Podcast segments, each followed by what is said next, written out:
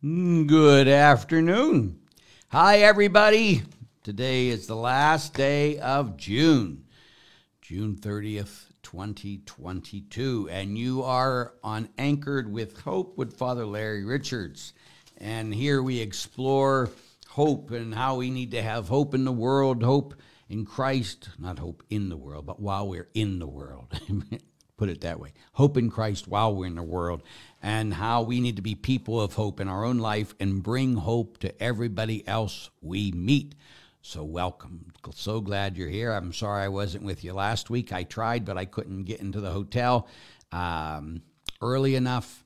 And so I didn't want to do it on my phone in the car. It would look bad, you know. So we just had to wait. But I'm here for the whole month of July, God willing. So we should have it every week during July. So the first thing we need to do is pray. In the name of the Father, and the Son, and the Holy Spirit. Amen. Jesus, thank you for loving us. Thank you for being with us. Thank you for dying for us. Thank you for living for us. Thank you for giving us your life. Thank you for living inside of us. Thank you for allowing us to be saved by you and to have great hope in the future. No matter what the world brings, we know how everything ends. You are the beginning and the end, the Alpha and the Omega. So Jesus, in the midst of all these things, we look at you and we say we trust in you. Thank you, Jesus. Thank you for your love and for your compassion and for being with us this hour. We ask you to continue to lead us and fill us with your Holy Spirit, that we may always do the will of the Father, as you did, Jesus. We beg you these things, Lord Jesus, in your most holy name. Amen. Mary, Mother of Jesus, pray for us. Good Saint Joseph, pray for us. In the name of the Father, and the Son, and the Holy Spirit. Amen. Again, welcome. If it's your first time here, you can ask me any kind of questions for the next hour. You can type them in the live chat on YouTube, and I'll answer them as they come. You can also send emails to the foundation and just put on there the reason for our hope.org. Go to the website and just say email and just put for Thursday, and I will get the questions. And so I go back and forth answering questions. And so first, I think we need to start off with talk about the greatest of hope. Last Friday, I was flying to Phoenix to we have a men's Catholic Men's Leadership Association, which is all the leaders of the Catholic men's groups throughout the United States. And we were in Phoenix all week at 112 degree all weekend at 112 degrees, which people would say, "Oh, Father, it's a dry heat." I said, "So is an oven. Thank you very much." It was too hot, too hot. So he says, that's why, again, I always think, when I'm going to retire to where it's warm but not hot. I don't want any previews of coming attractions or anything like that. So anyway, but when I got off the plane, or as soon as I turned my phone on, it was lit up with, "Isn't it great that the Supreme Court got rid of Roe versus Wade?" And that was fantastic. I'd have bet $1 billion it would have never happened, especially in this political climate. So it just talks about hope, that sometimes we despair and we think, "Oh, nothing's going to happen." And sometimes where it's darkest is where God bursts, brings forth light. But again, though, even though this has happened, you know, people are going crazy, both sides. We have not stopped abortion in this country or in the world. People can still get abortions. You know, it's just not a right. We took away a right. That saying it was never right to kill another human being, well, just makes sense. But think about all the people, maybe even watching right now, who sit there and say, "No, it is a right. You can't make a woman have a child." And again, everybody's free to do as they will. We do believe in freedom, but we believe in consequences. When you have an abortion, you kill a human being. So that's why we always got to think that we have to speak truth to the world. But speak the truth in love. We are doing everything to save babies. But some people say we don't save mothers, though. Oh, sure, we do. Most places, here and nearly, we take. There's a great place that takes care of pregnant women. People are begging to adopt babies in the world, especially in America. and people just, no, you will not have this child. I'd rather kill it than let you raise a child. So there's plenty of options, but what we got to be doing now, though, is really be changing the hearts of people. Laws don't change hearts, and we got to change hearts to stop people from killing people. We got to help them to know the love of God. And again, as I said a couple weeks ago, I firmly believe that the reason we have so many killings in the United States, and more than other places in the world, because when you can kill your children in the womb of a mother and fight for that, then what kind of morality do we have? You know, so what's the difference? You know, so we got to make sure that we just keep praying to change hearts, for this great reality that is what has happened is the overturn of Roe v. Wade. But we still, the biggest thing is to stop the killing of children, not just to stop the law. Now, we're glad it happened, but we still have a lot to do. Okay? So let's get right in here. Oh, Julie Newman. Hi, Father Larry. Our parish priest gave me Holy Communion to give to a lady who brought to Mass today, and I gave her, dear God, what must I do or say? Confuse, please. A priest can always make someone an extraordinary minister for a one-time reality, like he did with you. So he gave you communion to give to somebody else, and he can do that. He does have the power at a Mass to make someone an extraordinary minister. Now, to make you a consistent extraordinary minister of the Blessed Sacrament, you go to the bishop and you get permission from the bishop. But you can do it for a one-time thing. It is possible. So praise God that God used you to be his instrument to bring his son, Jesus, to someone else to give them life. What a great gift. So don't be confused. Be grateful. From the care home I brought this lady. Please pray for my family conversion. An atheist husband who is not preparation to go to on dialysis. He is not yet. Thank you. And we will pray together for your husband, Jolie. And put him in St. Joseph's hands. Joseph can do some great things. Good afternoon, Jean. Hi, Mary. Father, how do you deal with division in our country and church? Oh, if only I knew, because I am in the midst of it. Every time I say anything, I swear I make half the people mad and the other people mad. You know, so it's kind of like, I always say I'm an equal opportunity offender. But until we stop judging each other and start listening to each other and start praying for each other and start loving each other as Jesus commanded us, loving each other doesn't mean we have to agree with each other. But we do have to listen to each other. And the church isn't listening. I'm talking about all of us or the country. We're not in dialogue. We throw monologues at each other. We do it online. We do it when we talk. We do it and not thinking at all how we're hurting people. And sometimes people say, I want to hurt people.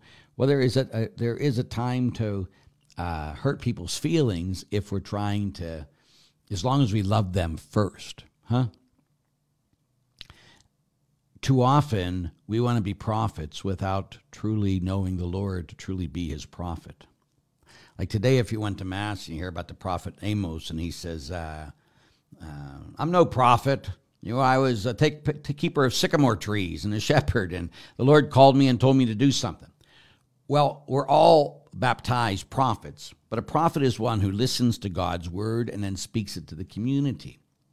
As I was with all these men leaders throughout the United States today, this past weekend, I just said, men, the greatest thing that you need to do is pray, because we cannot challenge the world unless we're getting it from Jesus. We can't work for Jesus Christ. You understand this? We're not his employees.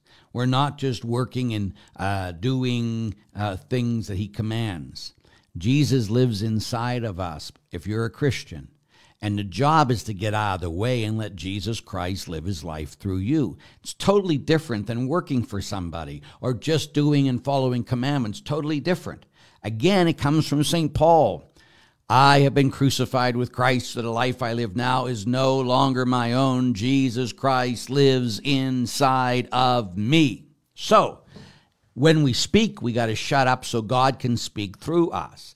And too often I think and I'm included in this, that I'll speak without praying or without thinking. And that's when I get in trouble, and that's when we all get in trouble, because now we're pushing our opinion instead of Jesus. So, the biggest thing all of us got to do is pray. And when we pray, we must listen. And then we must get out of the way and show the world Jesus Christ, and not me, not my opinion, not what I think about something. Nobody cares. If they do care, they shouldn't. We should only care about doing the will of God in our life, and that means we must pray. And, of course, then speak the truth that God tells us, but in love, because God is love. Now, again, some people think, oh, you're becoming like people said all the time, like, oh, Father, you're getting soft. I am not getting soft. Trust me, but I'm making sure that I'm listening to the Lord Jesus. I swear when I was younger, I prayed every day. I did more talking than I did listening, and that was an insult to God, because I tried to tell God what to do instead of letting him tell me what to do. Like even, today is the last day of Mary Therese Craig, who's our director of our foundation, and she's worked with us for the last 13 years, and she's been fantastic, and I thought I had her a couple more years, and she says, no, I'm turning 65 in June, and I'm retiring. I'm thinking, so I says, okay. So again, they went and hired this organization to find somebody, and did the search and everything. That's nice. We paid all this money, and they didn't ask me first. They just did that. They just took it for granted. Oh, I'd want to do that. I did not want to do it. But anyway, they did it. So we interviewed these people, and people they sent us, some of them didn't even go to church, and not many of them knew Jesus. And so I was praying the one morning during my holy hour, and I said, Lord, what am I going to do? And he says, I want you to go and get a hold of Mo Traybold, who's our new director, starts officially. She's been here for 2 weeks, but she takes over the reins tomorrow. And I says, Lord, I'm not going to ask her because she just took a job a year ago somewhere else. She's not going to want to do this. And he says, I just told you what to do. And I go, oh, okay. So I called Mary Therese and I said, call Mo, because she's a parishioner and we've known her forever. And okay. And then Mary Therese called me back and says, well, she's interested. Well, so all the people that they interviewed and did all this stuff, nothing. Who the Lord told me to in prayer, that's who we hired. And I think we need to do more of that.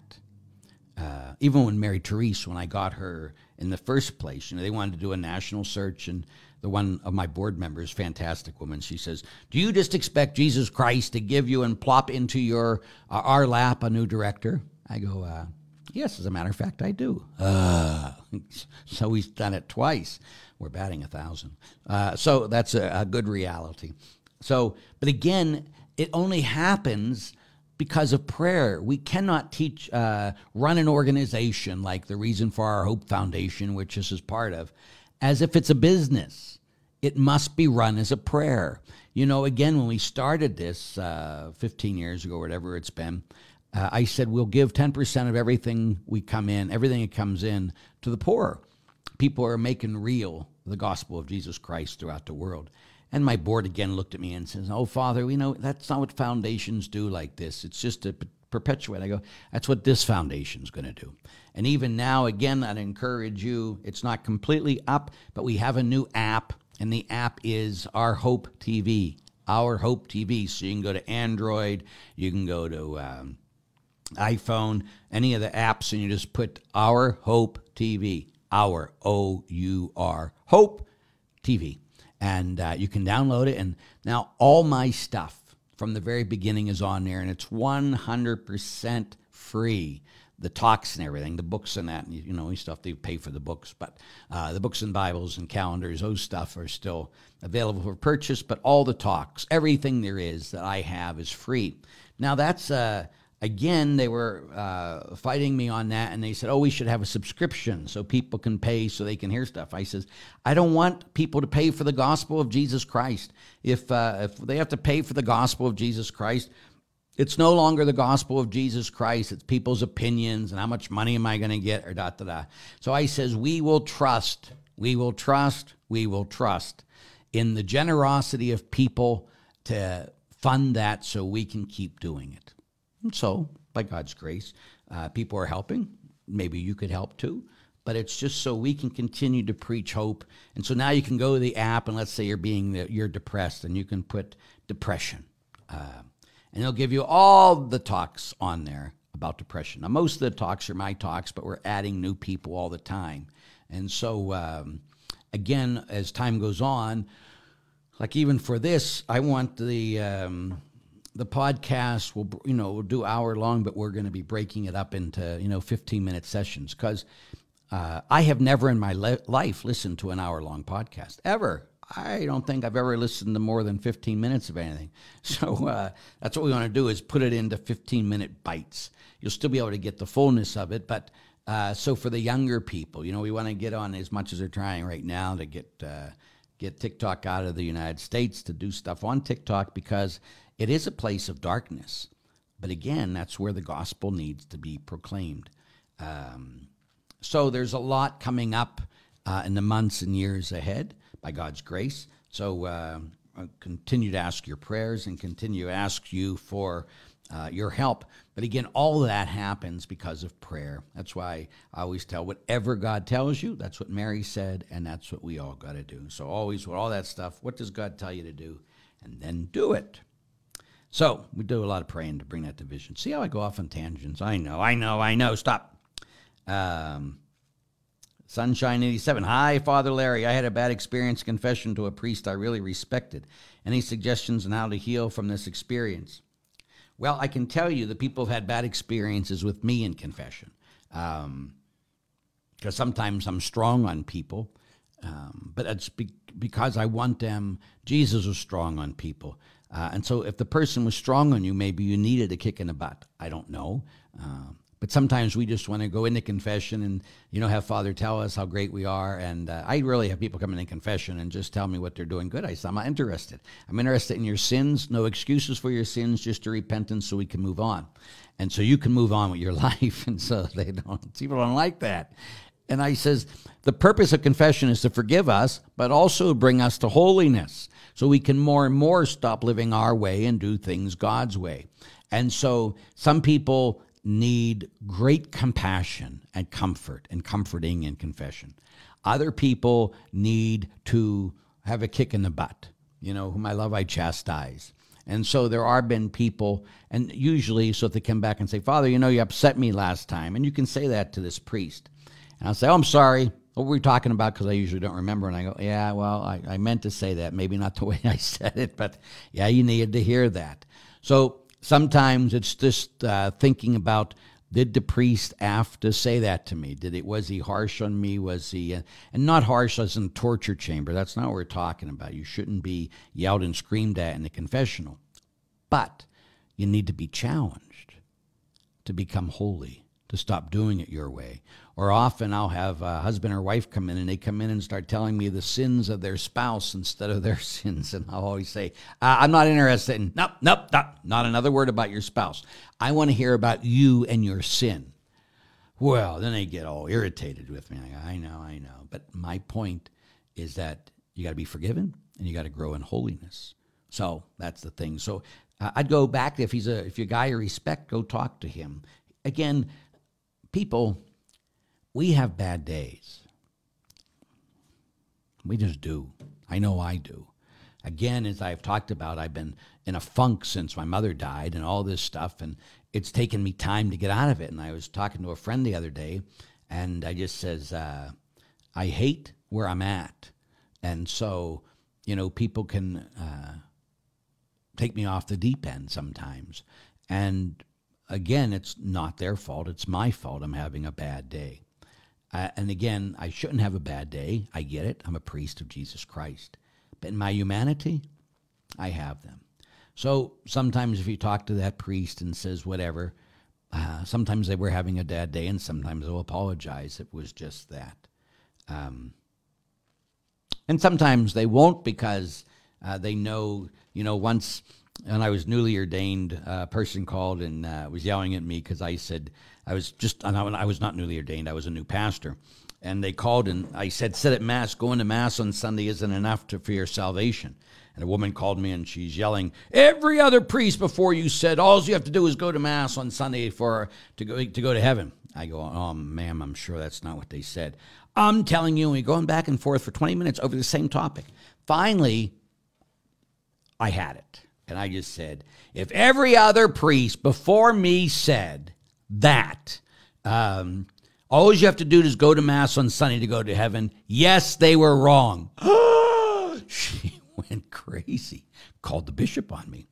I go in. The bishop calls me in to see him and the vicar general. So I go in, and I've only was pastor maybe 3 weeks, maybe a month. And I said, Bishop, is that true? Is that all we have to do is go to Mass on Sunday to go to heaven? Because if that's true, I'm going to start living my life a little bit differently. Right? He goes, no, that's not true. And I said, okay, that's all I said, Bishop.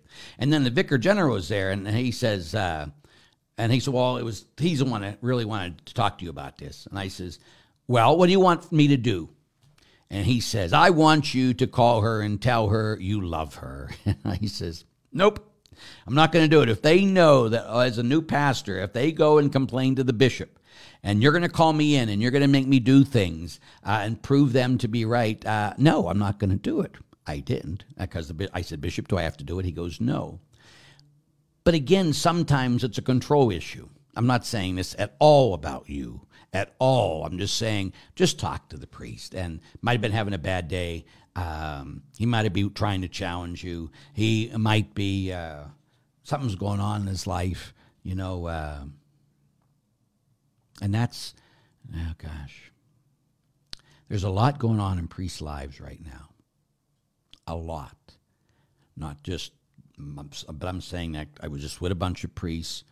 It's a struggle. It's just a struggle. So you just sometimes got to cut us some slack. But again, he might have been wrong. But if you talk about it, he might apologize or go from there. Okay. And again, whom I love, I chastise. Jesus challenges us, so healing sometimes comes from, sometimes the most hurt I've been is where the Lord, if someone hurt me, that's sometimes where the Lord's really challenging me to grow. And he just gave me a cross that I didn't want. So anyway, good evening, Father. And oh, hi, Harry. Okay, what do I tell a friend who continues to believe that she can confess her sins directly to God and not a priest and can receive communion? She brings up other religions who do not go to a priest. Thank you. Well, again, objectively, you don't have to go to a priest because in an emergency, God can forgive you your sins. Canon law says if there's not a priest around and you're sorry for sins, even mortal, for the love of God, not fear of damnation. We heard a lot about this during COVID. Even mortal sins can be forgiven. But God gave us priests to forgive sins because we need to make incarnational, the reality. So if you're driving in a car and you get in an accident and you're dying and you say, I'm sorry, Jesus, you are forgiven. God is with you at that moment. But the same way as a person, like my mother had cancer years ago, and she called me and says, Larry, can you pray for me to be healed of cancer? And I, of course, Mother. But my mother went to a doctor, and God used a doctor to remove the cancer from her. That's the ordinary means. In confession, that's a doctor of soul, the ordinary means of forgiveness. Now, God can forgive beyond a priest, but just like God can heal somebody without surgery. But the ordinary way God chooses is for us to go through an instrument. Why? To help us in our pride, to help us to know that we need each other. Because every sin is not just a sin against Jesus, it's a sin against the whole body. So I'd encourage you to have her listen to, have her download the app at the Our Hope TV and just listen to the confession talk that I did. It's an hour-long talk, and it's about how to make a good confession, why we go to a priest, why we should go to a priest, and it goes through all that, and it'll help her give a talk. So encourage her to go and listen to my confession CD, and the talk is just called Confession. So if you put You go in there and you go to search, you put confession, it should come right up.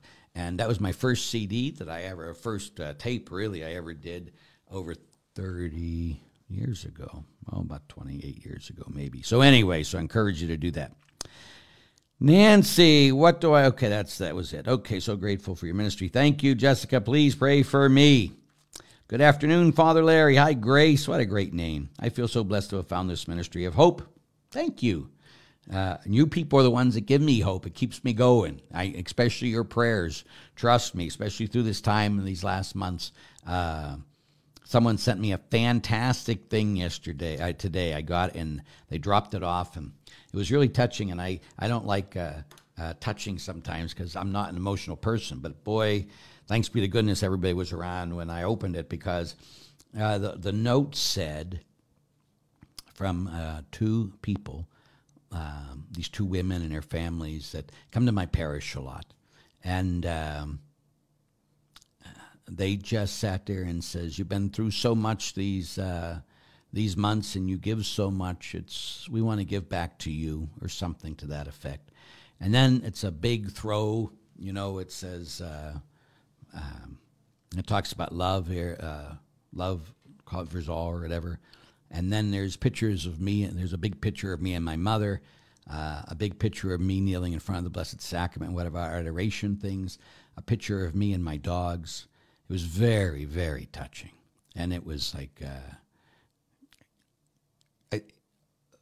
like someone went out of their way to make sure that I'd be okay. And that was fantastic. And so those are things. So I encourage you to do that kind of stuff too with your priests. It's quite helpful. So again, thank you when you say that kind of stuff. It helps me tremendously. Lawrence in Las Vegas. Hi, Father. I swear this isn't an attack, which usually means it's an attack. That's okay, Lawrence. I can handle it either way. But I've noticed how you hold the host toward the people as an offering to them at that moment. But I was told that it's not proper. And the rubrics say to look down. As a liturgist, can you add clarification? Jesus is saying, take this, all of you, and eat of it. At the Mass, Jesus doesn't say, the priest does not say, this is Jesus' body. He says, this is my body. And so at that moment at Mass, when I am in the person of Jesus, in persona Christi Capitis, I become Jesus spiritually at that moment of the Mass. And so, in the first part I say, offer you, Father, But then at that moment, the consecration, take this, all of you, and eat of it. This is my body for you. So that's why I look at the host first, because my job is to stay focused, but then I bring it to the people because Jesus says, for you. He doesn't say, for you. So a lot of things when you get to that, so that's the spirituality of it. So there is a freedom in that. I am not only, and this will drive a lot of you absolutely insane, but I am not a say the black, do the red type person, because the Mass is alive. It's the resurrected Christ that's there. And people go, Father, just say the black and do the red. No, I won't, because it's so much more than that, because the rubrics can change. Like, it drives me insane. The Mass that I grew up with, the Mass that I had said for, almost 20 years, almost 20 years, they changed an instant. And instantly, okay, now do this. Okay. But I always say my spiritual director, God rest him, he continued because he just knew the old Mass, and he was too old. He was in his 80s to learn the new Mass, and it was still valid. That's why I don't do a Latin Mass. Why? Because it's so rubrical that you're thinking about the rubrics instead of thinking about Jesus. Once you do something, your fingers can't be moved again. You got to make the chalice a certain place. You got to put your hands like this. Drives me nuts. God isn't about this. God is about this. And so, no offense taken, but I don't mean to give offense back either, but that's the, again, you asked me why, and that's a part of it. It's to make Jesus more present to the people. And again, in like just something as simple as Erie, we have 50,000 Catholics in the West Deanery. Only 20,000 Catholics go to Mass. 30,000 people that don't go to Mass, and a lot of people that do could care less about rubrics.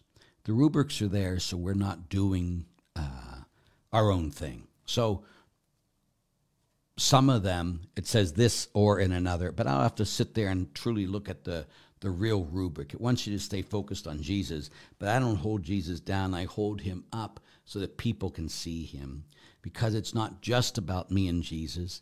It's about Jesus inside of me bringing himself to his people. So that's the theology of it. But to tell you the honest-to-goodness truth, I don't think I've looked at the rubrics of the Mass, and I've been ordained 33 years in about 33 years, I know, in general. So, again, some people will say, well, that's the problem. If that's the problem in the church or that's the problem with me, whoa. Whoa. But anyway, thank you, Lawrence. I'm going to be in Vegas. I'm going to be down there and flying back out there because I'm going to be in Phoenix for my anniversary for John Dolan. Bishop John Dolan's going to be installed in Phoenix as the bishop on August 2nd, and he's a friend of mine. I'm going to be down there. And it was quite interesting why I was down there because there was people there from the diocese that worked in the diocese, and they're all afraid because they thought he was going to, you know, they're talking about he's a big liberal. And I says, so you're already judging a bishop of God before he even comes here. I promise you he's not a liberal. He's very orthodox, but he's very pastoral. So I pray for him because he's an auxiliary bishop now, and he's going to be a fantastic bishop in Phoenix, and they're going to love him. But hopefully they give him a chance and they don't sit there and start judging him before he even walks in the door, which some of them are already doing. So I said, well, tell them not to do that. So, but thanks for asking that, Larry. Bruce, can you please confirm the new Mass time if they change? Also, when is the Italian festival? First, Bruce, the Mass will change. I just put it in the bulletin this week. It'll come out on Sunday. But we're going to change the Mass schedule from 4:15. We're going to keep 4:15 on Saturday. And then on Sunday, we have, it'll be 10 o'clock now. So that way, everybody changes. No one's going to not change. So, and Erie doesn't have a 10 o'clock a.m. Mass right now in the city, so we'll be the only ones.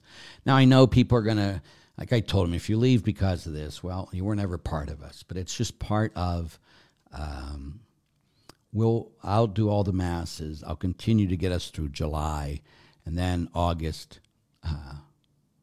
Then we go to one Mass on Sunday. I says, unless, of course, we get more people. Right now, our church, like I think I've told you a couple weeks ago, we have four Masses. Our church has a capacity of 500 people. That's 2,000 people. We have on average 406 people that come to our church on a Sunday. We have like 1,500 people watch, not live, but throughout the week. And so we could fit everybody in one Mass. And so the numbers are down everywhere. And again, people have left my church, young families, and that because when the rule was out about wearing masks, I said, you know, we have to follow what the bishop says. And then when the Latin Mass, some of our young people went to the Latin Mass, which again is fine. And my job isn't to keep anyone at my parish. My job is to minister to the people that want to be there. So if they want to be there, I say, of course, and I will minister to you, and I'll do what I can. But I'm not going to change just to keep everybody happy, because right now there's 32 parishes in the city of Erie, and you can go to any one of these things. I'm going to do everything. Before we made the changes, I had a town hall. We had 185 people there. We talked about it. We went through everything. So that's all I can do. So, but yes, starting the first week of August, it'll be 10 a.m., and then our Italian festival, we don't have one. We have a German Oktoberfest, and that's always the first full weekend of October. And so this year it'll be the last day of September and the first 2 days of October. It'd be great if you come. Okay.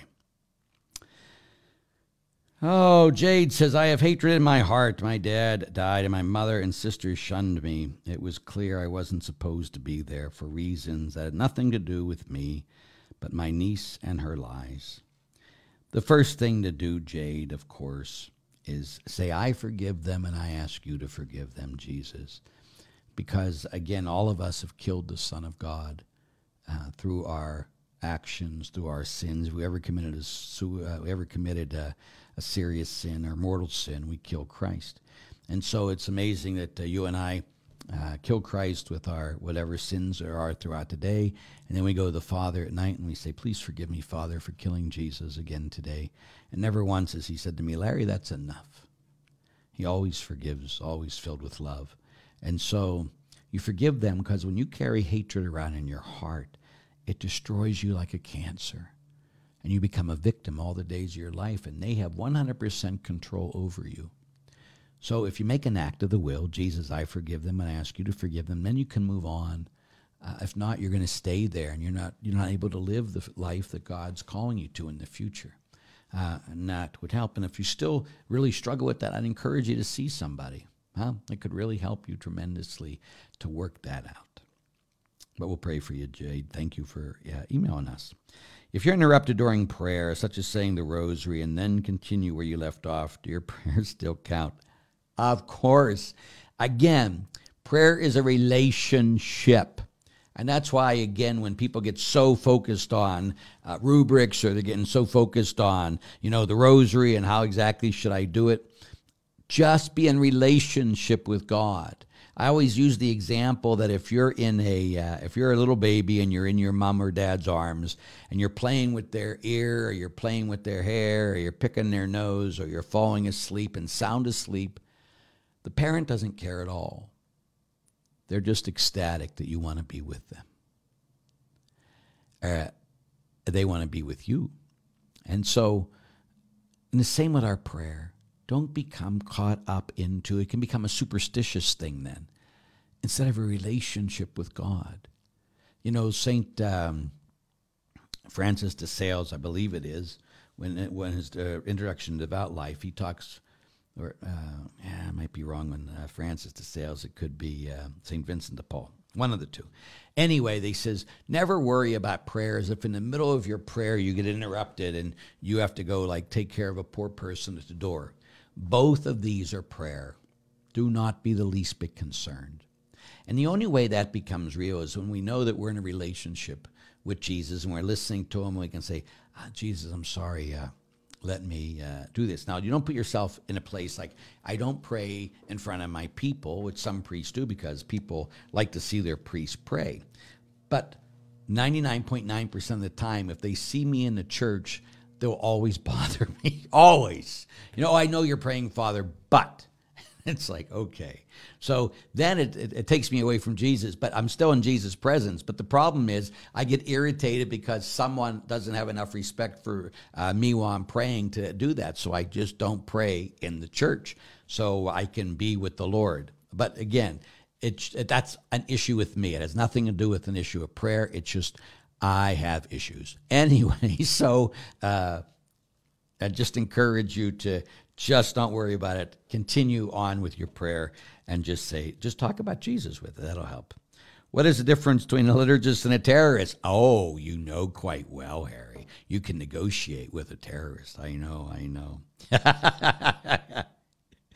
Hi, Father Larry. We hope you had a great trip to Phoenix. It was hot, 112 degrees. I could not live there ever. I have to go back next month, because I already told you. But also when we were leaving, we had an hour of turbulence, which I talked about at one of the daily masses, because when it was the next day was Monday or Tuesday when I got back. And so the gospel of the day was, they were in the boat and the storm starts and they cry out to Jesus. And I'm sitting there on the plane. An hour of not just a little turbulence, big turbulence, all the way up the first hour, almost fully. And they warned us the first hour would be bad. And so I'm okay, let's breathe, Jesus, I trust in you. And then he convicted me about 5 minutes into my prayer at that time that don't be worried about you and your fear right now. I want you to be praying for those people on this plane who are afraid. And then as soon as I start doing that, it really calmed me unbelievably, because then I knew that I'm on here for them, not for me. I shouldn't be worried about whether I like turbulence, whether I don't like turbulence. Jesus is there. He got me. There's people on that plane who are afraid. Be concerned about them instead of yourself. And I said, yes, Lord, thank you. So it was one of those. Oh, sometimes he kicks me right in the middle of stuff when I'm in the middle of something. So, okay. Father Larry, how are you doing at the rectory now that Father Mac has left? It's hard because Father Mac's gone, my seminarian's gone, and both of my dogs are gone, so I'm by myself. So I've already started looking for a rot. It's time for me. I need to get another dog. I can't be doing that. So, and then I get Father Mac, when he left me this note saying he did this, this, and this, and he says, and, you know, and then he, like, criticized me about something. I just thought, really? That's how you're going to leave? But anyway, such is life. But it's, you know, we'll see where it goes. Okay, let's take a question here. Hi, Father Larry. My wife and I are trying to decide where to send our two children into school in the fall. They have been accepted to a quality charter school near our home, and we have also gotten them accepted into a local Catholic school. We are excited about getting them into a Catholic education and going to a school more aligned with our values. While we have the income to cover it, we would not be doing anything irresponsible to send them there. I have having some anxiety over the cost and worry about the things such as unexpected job loss, or if we should be prioritizing saving for their college, giving rising cost. Do you have any guidance on helping us with this decision? This is from someone in Las Vegas, Lawrence Blair. If the school is truly Catholic, meaning it's forming them in the faith of the Catholic Church, which they all do not. I mean, it's just, let's just be real about that. Then don't worry about it. Send them there with no worry about the money. God will take care of the money. You know, never make a decision based on money. Make a decision on what God's will is. So to do that explicitly, write both of your options on different sheets of paper. Write the good and the bad on both of the different places. Then sit before the Lord. Say, Jesus, I exist to do your holy will. Whatever you want, I will do. And then pray with them. It might be days. But pray with them on the one that gives you peace. And his will is our peace.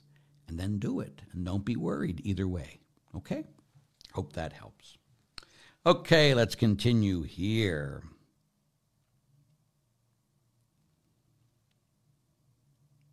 Any chance we can meet the new director? Yes, we will. I'm sure they're going to put something out, a picture of her, and I might drag her in here one day and just introduce you all, of course. But again, we haven't worked through everything yet. So we have a new website coming up, and we previewed it yesterday. It's going to be fantastic.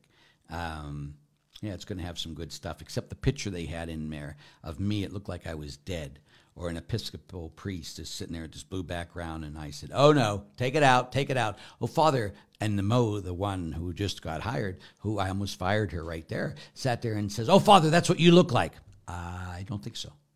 No, we're not going to use that picture, so I made him put another picture in. And then, of course, Mary Therese said, well, those are the pictures you chose because those were the only pictures I had to choose from. But I didn't like it, sorry. Yeah. So I said, keep the old and the new. I'm gray in any of them anyway. But I'm also real skinny in those because middle of all that fasting. Again, I'm going to be going back to fasting. I haven't been doing it for 3 months, as I told you, but we're getting there, getting back. Do you have any thoughts on Neil Lorenzo's book and ministry called Unbound? It gives an exact way to pray to get spiritual freedom. He's not Catholic, but it has a ministry for priests. I don't know that. Julie, I'll have to look him up later. Now you know, that's interesting. But I don't know. I have no opinion because I have absolutely no idea who he is.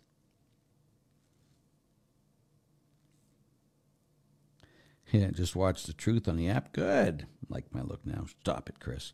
Daniel H. I was brought into the church in 2007, but lately I've been exploring the Orthodox faith and liturgy. What are some of the counterpoints to their stance theology that you find most convincing? Orthodox, of course, as old as the Catholic Church. My thing, like right now, and again, this is just judgment. It's not, when the first break happened in the year 1000, we talk about the theological arguments. It wasn't. They were just our excuses. Same reason the Protestants, when we became Protestant and Catholics, it's because of these spiritual things we disagree on. It's an excuse. Literally, the Germans, where Luther was, they were being taxed by Rome to pay for the St. Peter's. And they just didn't want to pay for a church in Rome. And so they fought over theological reasons too, but it was very political. In between, so there was one church in the early church for at least the first 1,000 years. The church was based in Rome with Peter, of course. Then we had, because the emperor was there, then you had the Holy Roman Emperor that was in Constantinople. So now, and there was one big country, if you will, and it was run by the emperor now in Constantinople. Well, the Bishop of Rome was still in Rome and still has the history of being in charge of the church.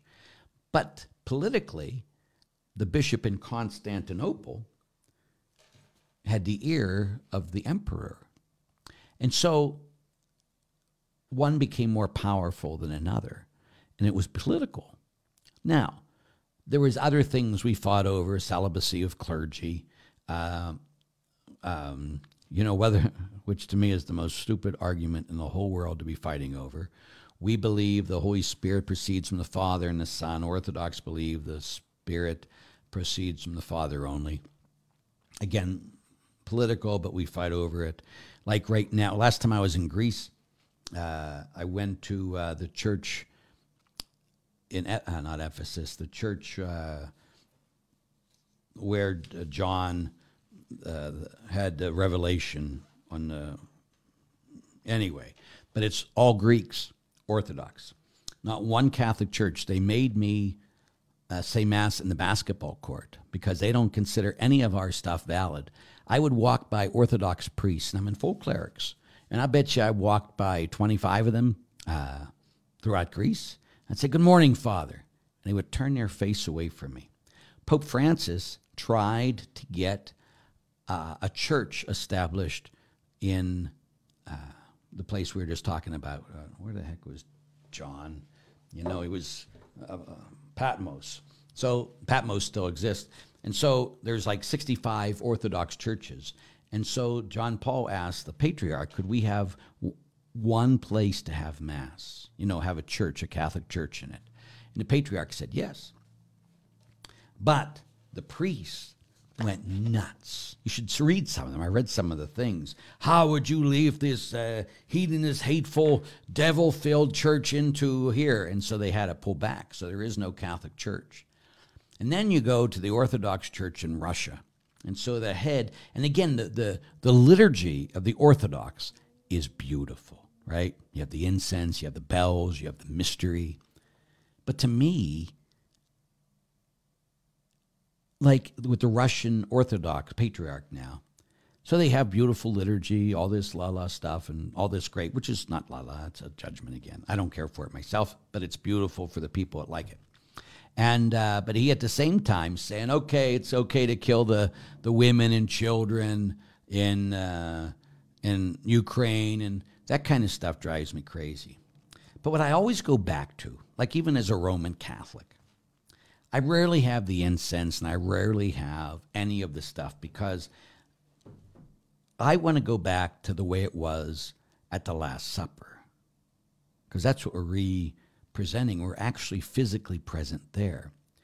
All the bells and all the incense is all Old Testament worship that has been merged into New Testament worship, and the theology goes, and there's old theology about it. But to me, it's more authentic And that's when people go crazy about the Latin Mass or different things. To me, it's more authentic when it's more real. Because Jesus left heaven and he became a man. He went to the bathroom like a man. He walked like a man. He had to go to sleep like a man. He got tired. Jesus was real, and he sat with us at the Last Supper, and he took the bread that was right down the road they made, and he took the 4 cups of wine, and he said, "Take this, all of you, and eat it. This is my body." And they weren't kneeling around. There wasn't an altar there. There was a table about a foot and a half off the ground. They were reclining at table. That's why John the Evangelist wasn't sitting on a chair next to Jesus. They were on the ground, and he placed his head on the chest of Jesus. And for me, every Mass is going back to that moment with Jesus Christ and being present there, because eternity folds into time, time folds into eternity. Now, at the same time that we're there at the Last Supper with Jesus at Mass, we're also in the heavenly Mass that's going on in heaven and what we participate in. The whole book of Revelation is just the Mass. And so we participate in that. That's where we get the incense and all that stuff. It's also in the book of Revelation. So it's taking the heavenly Mass and the Mass of Christ and bringing them together. That's why we have an altar. That's why we do all the things. But so, again, people have different likes, if you will. Some people like the high liturgy, and that's fantastic. If when you leave that high liturgy, you're now taking care of the poor, you're now reaching out, because it isn't how you worship only, but it's how you live intimately with God. It's how you live with your brothers and sisters. It all goes hand in hand. It was at the Last Supper, at the last Mass, where Jesus says, "This is my commandment, that you love one another as I have loved you," John chapter 13, verse 34. And then chapter 13, verse 35, the very next verse says, "This is how all people know you're my disciples." You can go through high liturgy and low liturgy and don't know Jesus Christ. You can love the smells and the bells and not being intimate with Jesus Christ. And Jesus is calling us to intimacy. So I would say it's not either or, but it's both and. And what makes it authentic is if we live liturgy. You know, St. John Chrysostom and a bunch of others who are Orthodox, they sat there and they talked about, you cannot love Jesus in the Eucharist if you do not love him in the poor. So it's how we live and how we worship. And again, I'm not here to make people worship like me. I don't like organ Mass myself, but we still have it all the time. Well, we're going to have one organ Mass and one contemporary Mass. And again, that's personal preference. But like when I'm saying Mass, it isn't what I wanted. I was even going to do the Latin Mass at my parish. I even got the DVDs to learn how to do it. But when I did it, it was so rubrical. I would be more concerned on the rubrics than I would about Jesus. And again, I always want to make sure I'm focused on Jesus during the Mass. And then also, afterwards, people were becoming very hateful to the Holy Father, who were part of the traditional thing, and just being very hateful and saying that their Mass is holier than the Mass I say. And when people start thinking that they are holier than everybody else by the way they worship, every red flag should go off.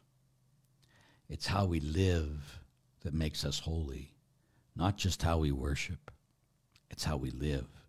So again, not either or, but both and. So, but again, if you become Orthodox, you got to watch, because I've had people do that, but I'm sitting there saying, it seems like you're going from one place to another, that you, once you see the humanity of one place, you move on to another. But that might not be you. Again, you got to do whatever Jesus tells you. And again, the biggest difference is between the Pope and the Patriarch. The Pope is infallible in faith and morals, teaching of the Church. No Patriarch ever claims infallibility. So you always have differences of opinion. You have differences of opinion in the Catholic Church now too. But according to Jesus, which we just heard yesterday on the feasts of Saints Peter and Paul, you are rock. And Upon this rock I will build my church, and the gates of hell shall not prevail against it. Whatever, I give you the keys of the kingdom of heaven. Whatever you declare loosed on earth, I will loose in heaven. Whatever you declare bound on earth, I will bind in heaven. So not only did Jesus give the Pope the power to forgive people and get them to heaven, but the power to bind people and keep them away from heaven. That's a lot of power. No patriarch has that power, but the Pope does, according to things. So again, but you pray about it, huh? You got to do what Jesus Christ tells you to do, not what Father Larry Richards tells you to do. That's for all of you in everything that I've talked about today. You do what Jesus tells you. That means you got to listen to Jesus. You got to make sure it's his will, and then do whatever he tells you. Don't worry about what Father Larry said. Do what Jesus says, okay? But I got to get the heck out of here. Again, so I'll be here every week. So I couldn't get it to everybody here. I couldn't get to all the stuff there. Went to too many tangents. Sorry about that. That's sometimes just the way I am. So again, I want to remind you that I'm praying for you every day, that I'm loving you as best I can through that prayer, and just asking you to please pray for me, that I get through this funk, that I get over it, that I can get back to my fasting schedule, that I can just have some peace in my life. So let's pray for each other. We all become great saints. The Lord be with you. May Almighty God bless, keep, and protect you. He who is Father and Son and Holy Spirit. Amen. God bless you. We'll see you next week, God willing.